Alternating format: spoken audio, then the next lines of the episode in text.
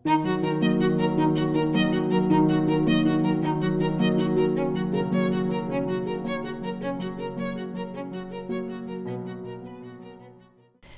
witajcie. Z tej strony Ania Gromada, a wy właśnie słuchacie podcastu Skrótu Sejmowego, czyli projektu Fundacji Edukacji Obywatelskiej, w którym omawiamy najważniejsze akty prawne, a także przebieg głosowań i debat mających miejsce podczas minionych obrad Sejmu. Tym odcinku usłyszycie skrót z 42 posiedzenia, a w nim nowelizacja ustawy o cudzoziemcach, powołanie Centralnego Biura Zwalczania Cyberprzestępczości, zmiany w ustawie o granicy Polski i wprowadzenie rodzinnego kapitału opiekuńczego. Zapraszam do posłuchania. Pierwszą z omawianych przez nas kwestii jest nowelizacja ustawy o cudzoziemcach. Zmiany wprowadzone w ustawie mają usprawnić procesy administracyjne w zakresie legalizacji pobytu cudzoziemców w Polsce. Głównym celem jest ułatwienie dostępu do polskiego rynku pracy. Najistotniejsze założenia tej ustawy to m.in. liczne uproszczenia dla cudzoziemców ubiegających się o pobyt czasowy w kraju i pracę poprzez m.in. poszerzenie katalogu sytuacji, w których nie wymaga się zezwolenia, czy uchylenie wymagania posiadania przez cudzoziemców adresu zamieszkania w Polsce. Ponadto cudzoziemiec decydujący się na pracę w ważnym dla Polski sektorze gospodarki będzie mógł ubiegać się o szybsze uzyskanie zezwolenia. Z kolei w przypadku chęci ubiegania się o wykonywanie pracy sezonowej zostanie wydłużony okres dopuszczalnej pracy aż do 24 miesięcy. Ustawa ułatwia również składanie wniosków o kartę Polaka. Opinie posłów o projekcie są skrajne. Od Katarzyny Marii Piekarskiej z Koalicji Obywatelskiej słyszymy o tym, że ustawa ta była od dawna oczekiwana przez polskich przedsiębiorców, z racji tego, że bardzo trudno jest wielu branżom, takim jak hotelarstwo czy transport, obyć się bez pracowników cudzoziemskich. Z kolei poseł Konfederacji Michał Urbaniak uważa, że wprowadzone zmiany i ułatwienia nie będą prowadziły w żadnym stopniu do utrzymywania stabilnej i odpowiedzialnej migracji. Sejm większością 428 głosów przyjął nowelizację ustawy. Przepisy wejdą w życie po upływie 14 dni od dnia ich ogłoszenia w Dzienniku Ustaw. Następnym istotnym projektem jest powołanie dodatkowej jednostki policyjnej Centralnego Biura Zwalczania Cyberprzestępczości. Ma ona być odpowiedzialna za realizację zadań dotyczących rozpoznawania, zapobiegania i zwalczania przestępczości popełnionej przy użyciu systemu informatycznego, systemu teleinformatycznego lub sieci teleinformatycznej oraz wspieraniem pozostałych jednostek organizacyjnych policji. Projekt ten przewiduje utworzenie aż 1800 nowych etatów przeznaczonych do walki z cyberprzestępczością w ramach tej jednostki, co zostało skomentowane przez posła Konrada Frysztaka z Koalicji Obywatelskiej słowami o tym, że słabe państwa mnożą swoje służby. Proponowany projekt nie jest innowacyjny i ma jedynie służyć inwigilacji milionów Polaków.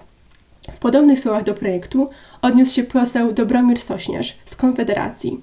Cytując, Obawiam się, że to taka biurokratyczna walka, która dobrze wygląda na papierze, ale w praktyce zdradza niestety objawy mnożenia bytów ponad potrzebę. Nie były to odosobnione głosy, a Klub Koalicji Obywatelskiej złożył wniosek o odrzucenie projektu w pierwszym czytaniu. Wniosek odrzucono większością 305 głosów. Podczas tego posiedzenia posłowie i posłanki głosowali również nad nowelizacją ustawy o ochronie granicy. Na początku grudnia tego roku skończy się stan wyjątkowy, który został wprowadzony w niektórych terenach graniczących z Białorusią. W ostatnim czasie mamy do czynienia z zaostrzeniem się sytuacji z imigrantami masowo gromadzącymi się przy polsko-białoruskiej granicy. Dlatego też Prawo i Sprawiedliwość zaproponowało nowy projekt, który częściowo zastępuje przepisy stanu wyjątkowego. Projekt ustawy przewiduje m.in. wprowadzenie czasowego zakazu przebywania na określonym obszarze w przypadku konieczności zapewnienia bezpieczeństwa lub porządku publicznego w strefie nadgranicznej w związku z zagrożeniem życia lub zdrowia ludzkiego. Zmianę w ustawie o Straży Granicznej z 1990 roku, która zezwala funkcjonariuszom użyć środków przymusu bezpośredniego lub wykorzystać te środki. Ustawa przewiduje również wprowadzenie rekompensaty w związku z wprowadzeniem stanu wyjątkowego na obszarze części województwa podlaskiego oraz części województwa lubelskiego. Wypowiedział się w tej sprawie m.in. poseł Mirosław Suchoń z ruchu Polska 2050. Cytuję: Dlaczego nasi funkcjonariusze nie mają zapewnionych odpowiednich warunków? Wszyscy o tym mówią. A po drugie, dlaczego rząd odrzuca kontrolę parlamentarną nad ograniczeniami w sytuacji, kiedy one bardzo silnie ingerują w wolności i prawa obywatelskie? Cezary Grabarczyk z Koalicji Obywatelskiej zauważył z kolei, że ustawa ta narusza polską konstytucję. Ostatecznie ustawa została przegłosowana i teraz zajmie się nią Senat. Za projektem opowiedziało się 245 posłów, przeciw było 167, a 25 polityków wstrzymało się od głosu. Ostatnią sprawą, jaką przedstawiamy w tym skrócie sejmowym, jest projekt ustawy wprowadzający rodzinny kapitał opiekuńczy. Nowe świadczenie socjalne ma na celu wsparcie rodzin i częściowe pokrycie wydatków związanych z opieką nad drugim i kolejnym dzieckiem w wieku pomiędzy 12 a 36 miesiącem życia. Wsparcie, jakie ma być zapewnione w ramach programu, może wynieść maksymalnie 12 tysięcy złotych na jedno dziecko. Obsługę programu ma zapewnić Zakład Ubezpieczeń Społecznych, a wnioskowanie ma być całkowicie elektroniczne. Jednakże Senat zaproponował poprawki w postaci zmian redakcyjnych, a także umożliwienie składania wniosków do programu w formie papierowej osobom wykluczonym cyfrowo. Komisja Polityki Społecznej i Rodziny wniosła zarówno o odrzucenie, jak i przyjęcie części poprawek Senatu. Po rozpatrzeniu przez Sejm wszystkich poprawek ustawę przekazano prezydentowi do podpisu. To już wszystko w tym odcinku.